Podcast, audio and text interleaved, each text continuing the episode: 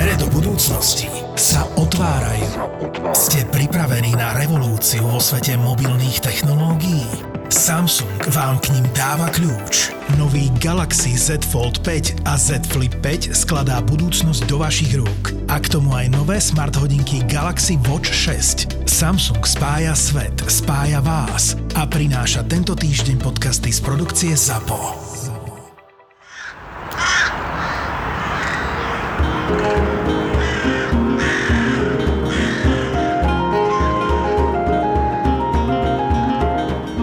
Korvínovým sa hovorí v dejinách ako o dobrom kráľovi, ktorý dbal na svojich ľudí, poddaných, chodili ich navštevovať, často v prestrojení sa vybral do dediny a konverzoval s miestnymi sedliakmi. Je to pravda? No toto si ja neviem úplne celkom dobre predstaviť, že človek, ktorý mal naozaj uh, veľké starosti s Turkami, veľké starosti, dajme tomu s uh, bratrikmi takzvanými, čiže ex-husitmi, uh, mal naozaj veľké záujmy v stredoeurópskej zahraničnej politike, aby chodil medzi ľudí a zistoval tam, ako sa majú a naozaj proste pôsobil ako ľudový král. Podľa mňa nereálne, ale teda, aby sme to vysvetlili, je to v skutočnosti tak, že král Matej sa objavuje, dajme tomu v 18. 19. storočí dosť často v ľudovej tvorbe aj u nás, nie len teda v tej maďarskej, a je teda považovaný za dobrého kráľa. Ja by som povedal najmä preto, lebo to obdobie, ktoré príde potom, bude katastrofálne, či už teda obdobie Jagelovcu, ale najmä obdobie tureckej prítomnosti bude naozaj že výrazne horšie, takže najmä preto asi je to v takej korelácii. Že tak bolo zle potom, že vlastne za Mateja Korvina bolo fajn a ľudia sa až tak spätne uvedomili. Hej, hej. A pritom teda ako on e, úplne k ľuďom nebol najlepší tým, že zavádzal rôzne dane, ale viacej teda sa budeme o tom rozprávať. No. Jasné. Dá sa toto aplikovať na dnešnú dobu, že zistíme, že bolo predtým ešte oveľa lepšie a budeme hovoriť o dobrom premiérovi ja, Mikulášovi?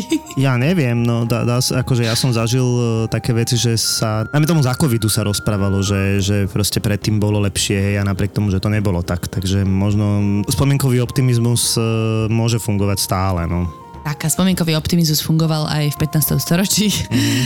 A ja už len dodám, že budeme vydávať samozrejme aj k tejto epizóde nejaké fanfekty zase zo života Mateja Korvina, ktoré nájdete na slovenskej aplikácii Toldo, takže môžete si to tam nájsť a vypočuť si to a zároveň nás tak podporíte v tvorbe podcastu Tak bolo. A ak radi počúvate podcasty na platforme YouTube, tak aj tam máme vlastný feed, nájdete nás tam ako Tak bolo a môžete nás počúvať aj tam.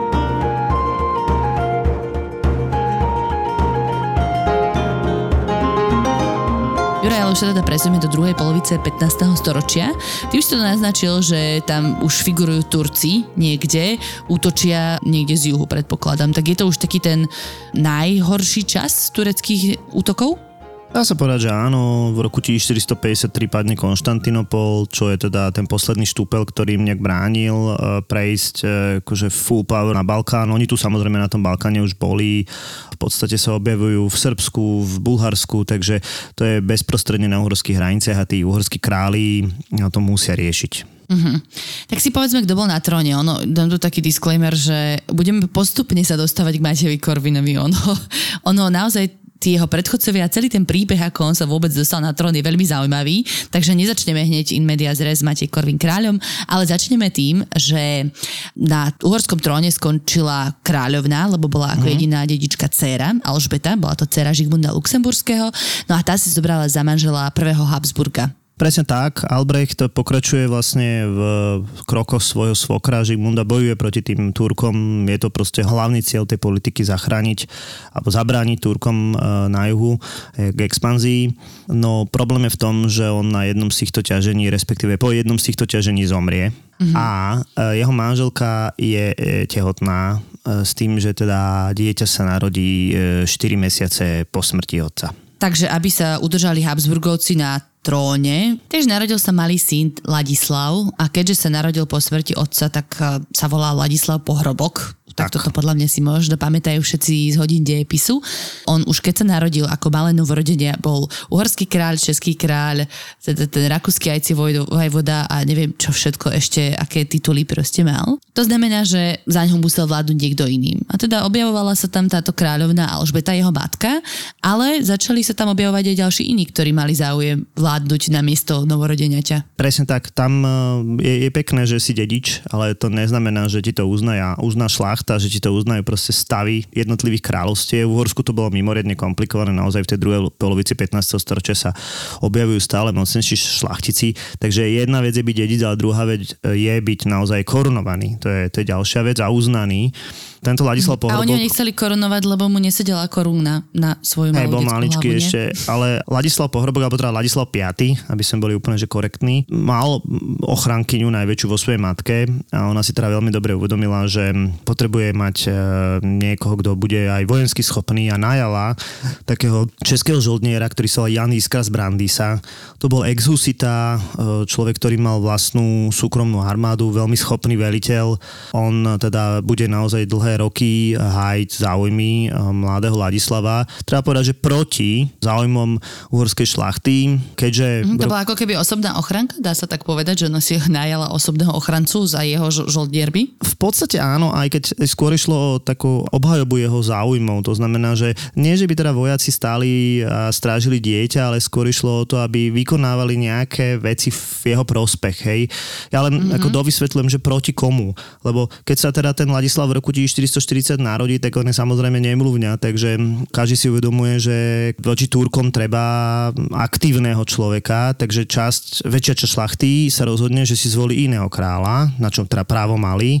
A bude to vlastne polský král Vladislav, ktorého teda aj pozvú. No a práve tento Jan Iskra, on si uvedomí, že keď ten uh, Vladislav príde z Polska, tak akože bude zle. Takže obsadí mesta na Slovensku, tým pádom ako keby preruší tú čiaru medzi Polskom a tým centrom Uhor Uhorska, tak napríklad takto obhajoval záujmy toho mm-hmm. mladého kráľa.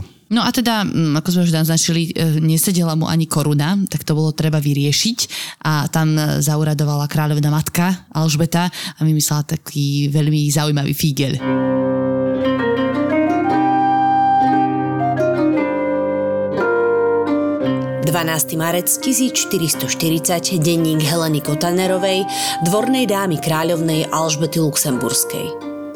Až teraz, s odstupom niekoľkých dní sa mi udalosti nedávnej minulosti v hlave rozležali a ja si uvedomujem, aké dôležité vlastne boli. Všetko sa začalo smrťou kráľa Albrechta.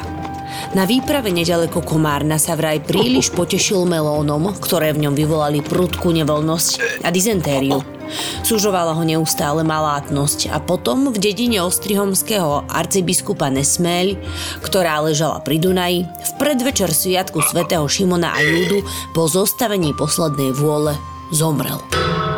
Po jeho smrti nastal zmetok. Kráľovná Alžbeta, tehotná a zanechaná sama v ťažkých časoch, mi zverila úlohu, ktorá veľmi prevyšovala úroveň mojej odvahy. Až sa mi ruka trasie, keď to píšem.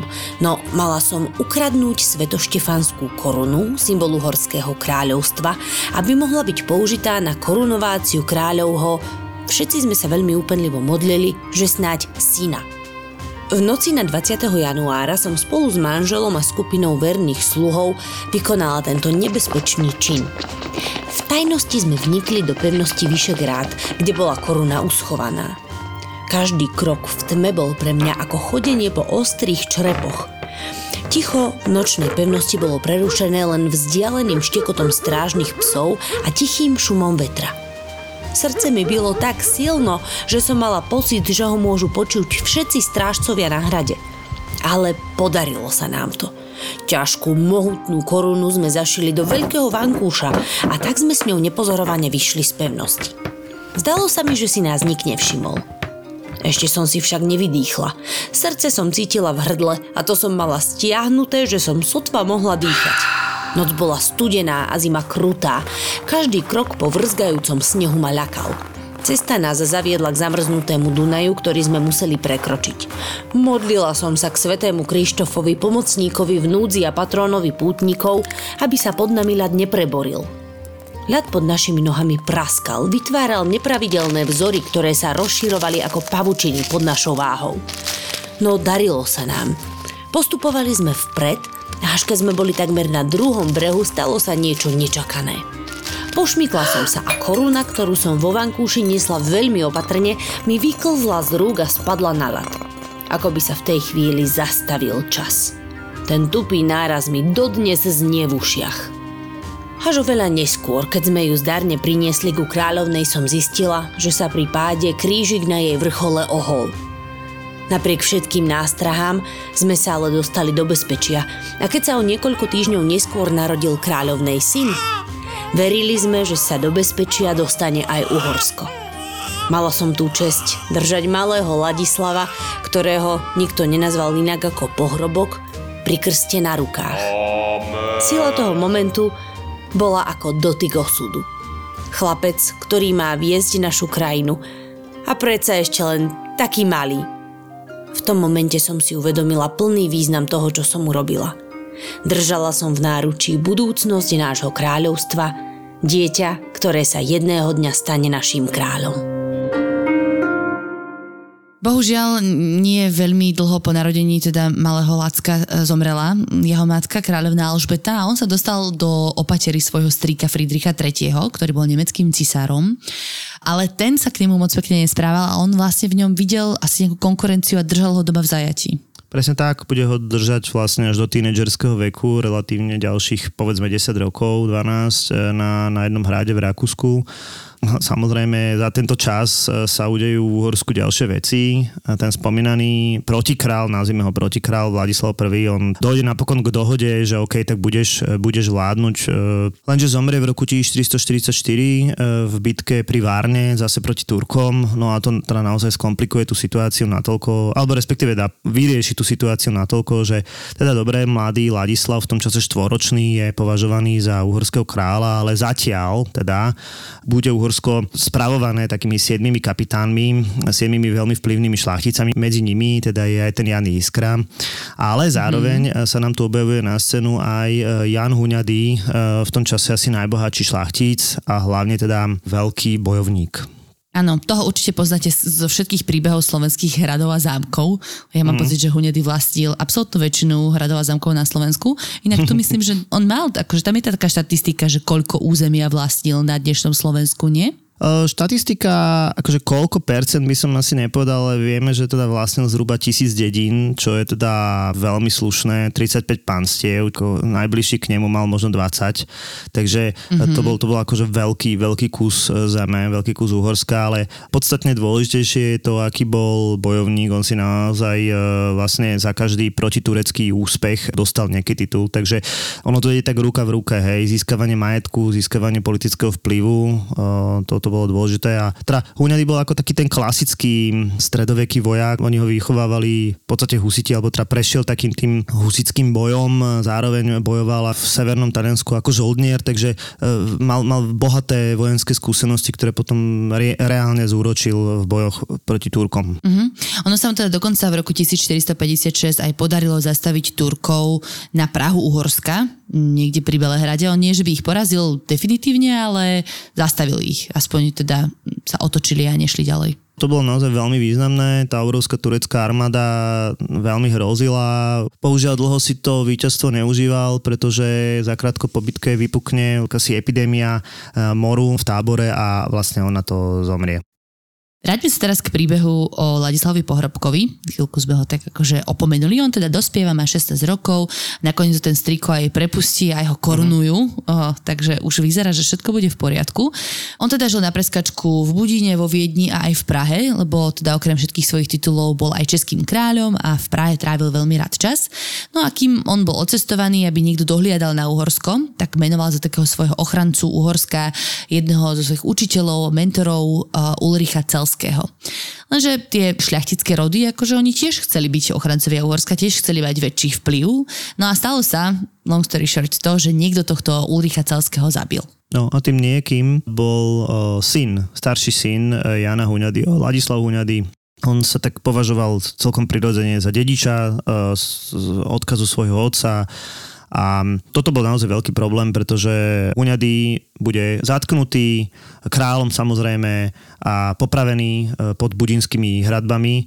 No a zatknutý bude jeho e, mladší brat Matej, ktorý takisto bude odsudený na smrť ale král ho napokon teda uh, akože nezabije, ale zároveň ani neprepustí. No a keď uh, má v roku 1457 uh, tento máte 14 rokov, tak ho zoberú do Prahy na pripravovanú svadbu Ladislava Pohrobka. Konečne sa ide ženiť, má si zobrať jednu proste francúzsku šlachtičnú. No a údajne e, mal byť počas tejto svadobnej hostiny ako na spríjemnenie chvíle zavraždený či popravený. Hej, treba to proste chápať tak, že v stredoveku boli verejné... Takže v rámci svadobnej zábavy popravia tohto mladšieho huňadyho, hej? Áno, treba to brať, brať tak, že naozaj verejné popravy v tom čase boli teda veľkým zdrojom zábavy a pravdepodobne to tak malo byť, že tohto väzneného mladšieho eh, Huňadyho teda popravia. No. Ale opäť nastáva zvrat v deji. A to je ten, že chudák Ladislav Pohrobok už potom, po tom všetkom, čo si prešiel, už bolo teda aj v zajatí, aj detský kráľ a neviem čo, tak v prednocu svojej svadby nakoniec zomrie a ani sa nedožije tej svojej svadby, bohužiaľ. Ono sa hovorí, že možno mu niekto k tomu pomohol, nie? Dlho, dlho sa hovorilo o tom, že Ladislava Pohrobka naozaj zavraždili, otrávili, ale v 20. storočí výskum e, ukázal, že pravdepodobne zomrel na leukémiu a teda mm, existovali také náznaky, že, že to nebolo krátkodobé, že to nebola proste nejaká radikálna nemoc, ale že to, to bolo proste dlhšie. Každopádne v našom príbehu je dôležité, že ten Matej Huňady tego mal naozaj šťastie. Môžeme teda naozaj špekulovať, či by bol popravený alebo nie, ale v čase, kedy je väznený v Prahe uhorský snem, alebo teda snem uhorských šlachticov, ho zvolí za kráľa. Teda môžeme kľudne povedať. To ináč úplne absurdné, lebo oni ho majú ako väzňa, idú ho popraviť v rámci zábavnej hostiny a nakoniec zrazu fakt, že za 24 hodín povedia, že a vieš čo, ty budeš kráľom. Jasné, oni tak samozrejme hľadali niekoho, kto bude mladý, v tom čase má teda 15 rokov, zároveň potrebovali niekoho, kto bude vplyvnej rodiny Huňadiovcov a samozrejme, že to nechceli zadarmo, oni eh, chceli za to rôzne privilegia, že nebude zasahovať do ich, eh, dajme tomu, zdaňovania, takže to nebolo len tak, že eh, poď klobáska z jemťa, poď ty chlapec, čo si proste vo vezení práve unikol Katovi, tak urobím si ma kráľa, aby mala história o čom písať. Ináč ja sa vôbec nečudujem teda, že sa zdal zdrojom takých ľudových povedačiek, lebo toto je naozaj ako príbeh z rozprávky. Hej, že from zero to hero. Hm. No a teda prečo z Matej Huňadyho Matej Korvín? Lebo my ho všetci poznáme ako Matej Korvín. A tomu dala samozrejme história, najmä, najmä teda rôzni kronikári, povedzme najmä 16. storočia. V skutočnosti on sám seba volal skôr Huňady alebo iba král Matej I. O tom pôvode mena Korvín putuje pomerne dosť veľa legend niektorí, by som povedal, kronikári to kladú až do, do Ríma k nejakým proste tradičným rímskym rodinám.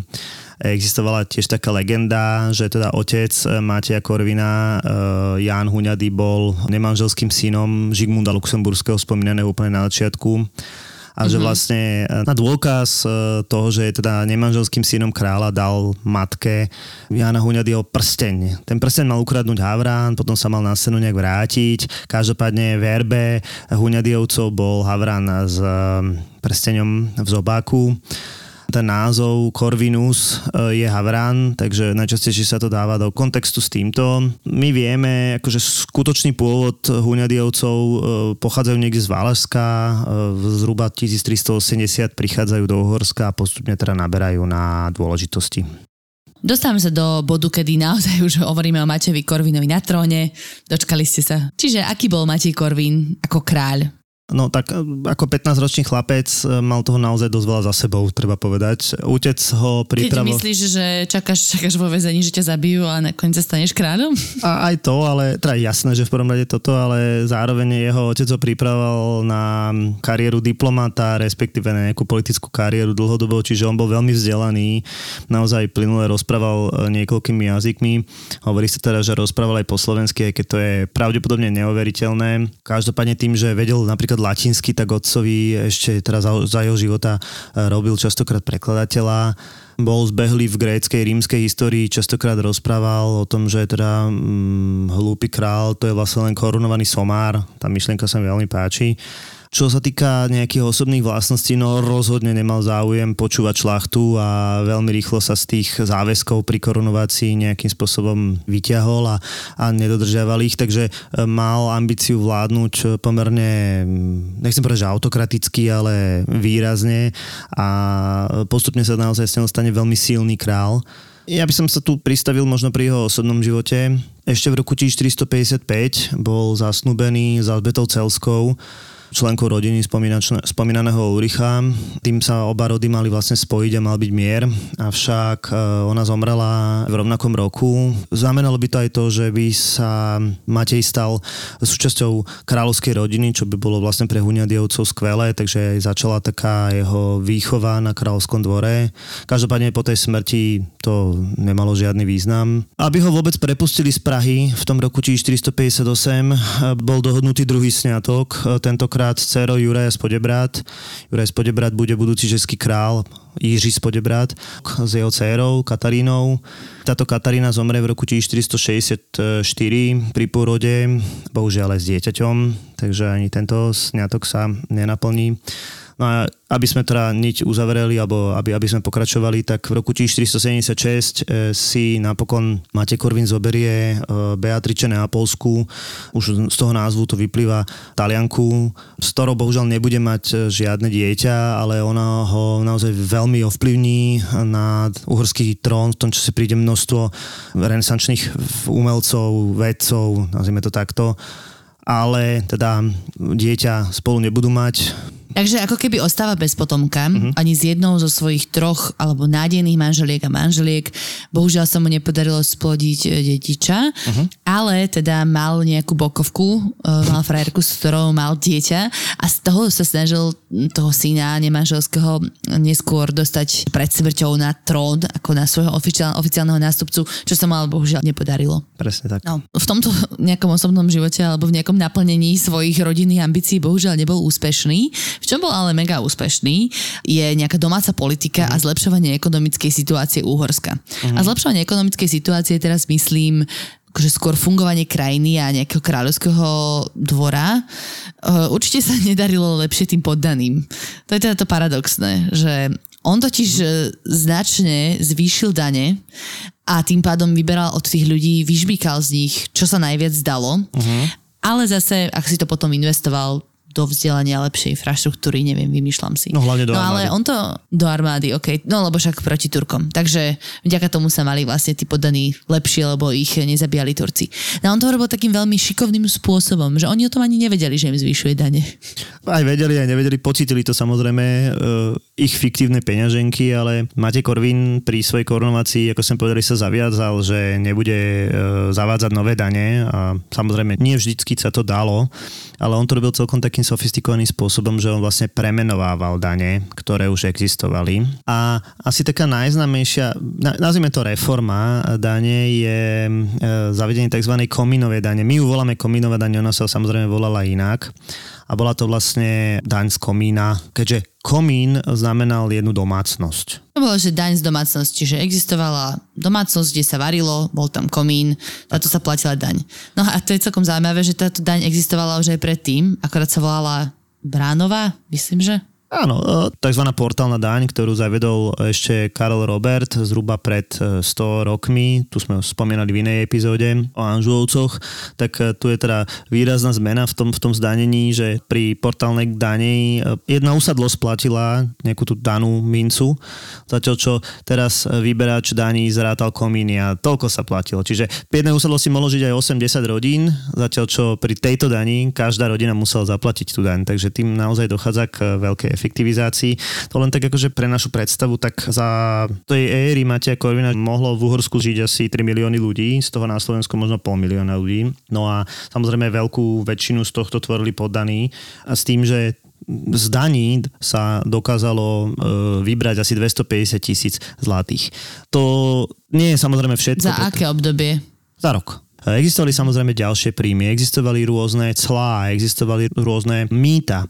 Hej, tuto, tuto práve najviac efektivizoval Matej Korvin, to vyberanie daní alebo vyberanie mýt, pretože on tým, že premenoval tie dané mýta či clá, tak vlastne zrušil všetky výhody alebo zrušil všetky výnimky, ktoré udelovali králi pred ním. Hej, čiže napríklad existovali, mm-hmm. vymýšľam si nejaký sedmohradský sasí, ktorí mali výnimku, že oni napríklad nemusia platiť daň zo soli. Ja si teraz vymýšľam, hej, ale tým, že vlastne on ju premenoval túto daň, tak všetky tie výnimky padli a tým pádom sa to vyberanie daní ako mimoriadne efektivizovalo. To znamená, že tých 250 tisíc to bola len jedna časť, postupne mohol vybrať 800 tisíc, mohol vybrať milión a tie najprestrelenejšie údaje hovoria o 2, milióny zla, 2 miliónov zlatých. Treba však povedať, že on všetky tieto peniaze minul nie, že by ich rozhadzoval, on potreboval obrovské, obrovské peniaze na udržovanie stáleho vojska. Proti Turkom teda. No a teda v porovnaní, keď si to chceme porovnať s tým, koľko zarábali bežní ľudia, tak nejaký akože schopnejší remeselník zarobil 20 zlatých za rok uh-huh. a dajme tomu nejaký vysoko postavený funkcionár, že 20 tisíc za rok. No ale akože v porovnaní s tým, že kráľ mal k dispozícii milión až 2 milióny zlatých, tak je to, že brutálny zárobok. Naozaj obrovský kus e, tých peňazí toho rozpočtu e, zožrala armáda. Dá sa povedať, že Mater Korvin vytvoril vlastne prvú stálu armádu na našom území a pozostávala do veľkej zmiery z bratríkov. To bola tá slovenská od, odnož husitov. A nebudeme sa k tomu nejako vrácať, ak chcete si vypočuť určite našu epizódu o husitoch, tam to veľmi dobre vysvetľujeme, ale teda oni boli naozaj dobrí bojovníci a boli zásadne najskôr proti kráľovi. Áno. Ale Matej Korvín bol natoľko šikovný a vychcaný, že to zvrtal proti ním a akože nejakých porazil, ale on ich potom vlastne najal ako žoldnierov. Lebo videl, že majú veľmi dobrý potenciál, tak si povedal, že tak počujte chalani, namiesto toho, aby sme tu spolu bojovali, ja vám zaplatím za to, že budete bojovať so mnou proti Turkom. Toto bol geniálny ťah, naozaj obrátiť tú ich bojovú energiu. Oni nič iné nevedeli, oni boli vlastne predtým zbojníci, vypalovali rôzne dediny a brali, dajme tomu, nejakých eh, hostičov. Takže tú ich energiu bojovú zameral proti Turkom a vytvoril z nich takú elitnú armádu, ktorá sa že Čierny pluk Um, musím povedať, že ten, ten názov Čierny pluk pravdepodobne vznikol až po smrti Mateja Korvina, ale vojaci tohto čierneho pluku sa objavujú aj v ľudovej slovesnosti, aj Sládkovič ich spomína, hej, čiže naozaj oni boli legendárni bojovníci, najmä teda proti Turkom. 10. august 1482, denník Jozefa, vojaka Čierneho pluku, Matejovej žoldnierskej armády. Sedel som na zemi v prachu a zápachu po bitke. Potom som sa pridal k ostatným. Prešiel som boiskom a vydal som sa na cestu do tábora. My, žoldnieri z Matejovej armády, sme sa práve postavili tvárou v tvár Osmanom, týmto mocným nepriateľom, ktorí dlho hrozili nášmu kraju. Naše rady boli ako hradby, neprípustné a nepremožiteľné. Držali sme meče a štíty tak pevne, ako by to boli naše posledné chvíle. Hukot boja, zvuky pokrikov a zúrivá sila našich mužov vytvorili búrlivú pieseň, ktorá akoby otriasala zemu. Ich početné vojská sa valili ako temné mračná, ale naša odvaha nás udržala pevných. Naše arkebúzy a telá hrmeli a ich výstrely roztrhali rady nepriateľov. Napriek ich snahe prelomiť naše rady, sme stáli neoblobne. Nasleduje krátky oddych a potom späť do nášho kolobehu. Naše dni a noci sú plné príprava tréningu. Každý z nás, od pechoty až po ťažkú jazdu, je precízne vyškolený a pripravený na boj. Pripravenosť a odvaha. Ako by to predstavovalo farby pluku, do ktorých sme oblečení. Uhorské, arpádovské, bielo-červené brvná, českého leva a v strede erb nášho vodcu Mateja Korvína. Dnes večer, keď sedím pri ohni a pozorujem, ako iskry letia k nebu, premýšľam o budúcnosti nášho pluku. Kam nás naše cesty zavedú? Aké bitky nás ešte čakajú? Jedno je isté. My, vojaci Matejovej žoldnierskej armády, sme pripravení čeliť ďalším výzvam, ktoré pred nás postaví osud. Je nás mnoho. Možno 20 tisíc a náš pluk patrí medzi najlepšie a najschopnejšie vojská v celej Európe – Mateja Korvína vraj inšpirovala rímska žoldnierská armáda, keď študoval spisy Júlia Cézara. V diaľke počujem konské kopytá. Brzdia z prudkého trysku na brehu tábora. Posol? Porazili sme Turkov? Snáď sa to dozviem zajtra. Vzduch je naplnený vôňou trávy, koní a pušného prachu. Medzi nami sú aj skúsení delostrelci, jazdci, pešiaci z rôznorodých kultúr.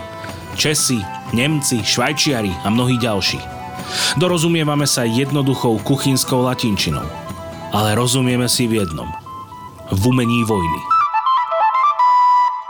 No a teda usporiadal tri protiturecké výpravy, uh-huh. ktoré opäť neboli také, že by ich definitívne rozsekal, ale aspoň ich zastavil.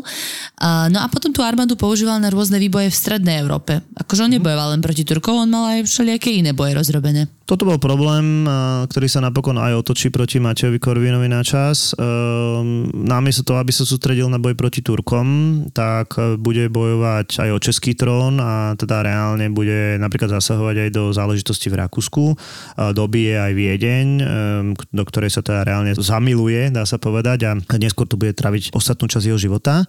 Ale teda to, že sa nevenoval len proti tureckým bojom a respektíve nevenoval sa len ochrane krajiny, tak tomu ho takmer teda stálo aj e, kreslo kráľa.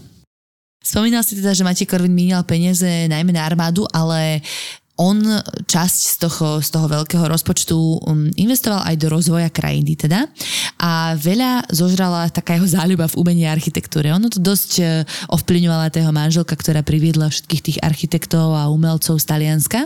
Takže on sa týmto veľmi inšpiroval a snažil sa rozvíjať krajinu aj čo sa týka tohto umeleckého roz, rozvoja. Tak najdôležitejším takým architektonickým počinom bolo prebudovanie Budinského zámku a to bolo naozaj e, stredoeurópsky a ja by som povedal tak akože mimo talianský unikát e, na svoju dobu.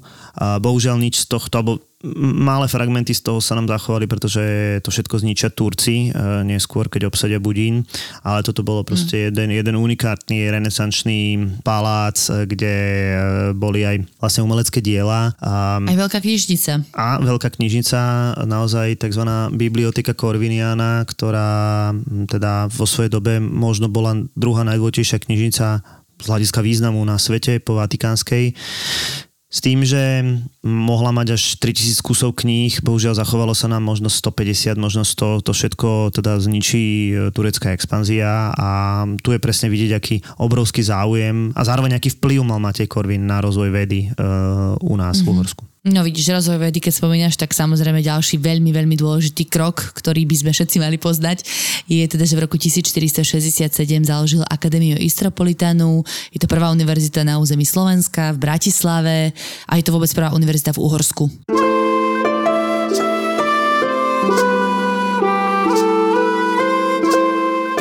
júla 1465. Denník Mikuláša Zápražného, šlachtica z Budínskeho dvora. Dnes, keď sedím v tichu svojej komnaty, zamyslený nad udalosťami posledných dní, cítim, že musím zachytiť tieto myšlienky na papier. Sú časy, keď dejiny píšu sami seba a ja som sa nečakane ocitol uprostred nich. Donedávna som bol len ďalším z mnohých šlachticov na kráľovskom dvore v Budíne. Odkedy som sa však začal zaujímať o novovzniknutú univerzita z Istropolitana, veci nabrali rýchly spád. So vznikom univerzity to bolo takto. Na žiadosť Mateja Korvína pápež Pavol II poveril Jána Viteza zo Sredny, arcibiskupa Ostrihomského a Jána Spanonia, pečského biskupa, založením univerzity v Uhorsku. Toho času jedinej. Sídli v Prešporku, kde korune pripadli budovy po smrti istého mešťana. Svoju činnosť začala štyrmi fakultami. Teologickou, právnickou, lekárskou a umeleckou. Škola bola zriadená podľa štatútov Bolonskej univerzity a dôra sa kládol na prírodné vedy, matematiku, astronómiu a medicínu. Učitelia prišli z Viedne, Krakova, Italianska. Univerzita, ktorej múry svedčia o kráľovej láske k vzdelaniu a umeniu, mi pripadala ako brána do sveta poznania a rozumu. Chcel som, aby na takom osvietenom mieste študoval aj môj mladší brat Juraj. Preto vždy, keď som na dvore o univerzite čokoľvek započul, dobre som nastražil uši. Spočiatku to boli strohé správy o tom, ako sa na univerzite prednáša, ako sa inštitúcii darí. Potom sa však začali objavovať znepokojivé správy. Jan Vites, kancelár univerzity, ktorý vždy úctivo hovoril o kráľovi, začal v tichosti rozprávať o zmene. Panonius, s perom ostrým ako meč, začal šíriť nespokojnosť. Jednej noci, keď som sa náhodou prechádzal popri zatvorenej miestnosti, som počuli hlasy.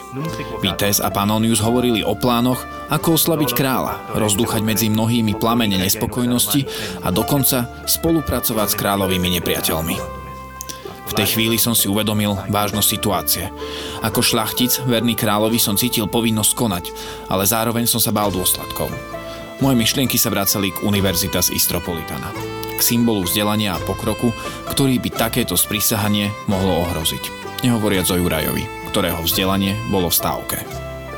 So srdcom ťažkým odobáv, ale pevným v presvedčení, som sa vybral za kráľom a odovzdal mu správu o tom, čo som počul. Kráľ, hlboko znepokojený, ale vďačný za moju vernosť, okamžite konal.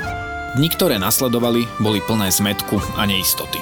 Vitéza a Panónia postavili pred súd a ich plány sa rozplynuli ako hmla pod ranným slnkom. Dúfal som, že prispiejem k pozitívnej zmene. Mám ale obavy, čo bude ďalej. Zakrátko som sa dozvedel, že viacerí učitelia opustili univerzitu. potom ako Matej Korvín nejako stratil záujem o tú uhorskú časť a presťahoval sa do Viedne, tak trošku zanedbával túto mm. univerzitu a tým pádom stratila financovanie a v podstate zanikla jeho, s jeho smrťou, mm-hmm. lebo už tam potom nikto sa nemal o ňu ako starať. Ale určitých pár rokov naozaj, že slúžila veľmi dobre.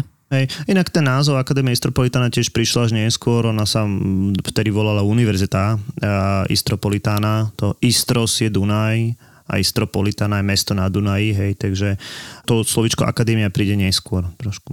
Prejdeme teda k, ku koncu Mateja Korvína, Mateja prvého.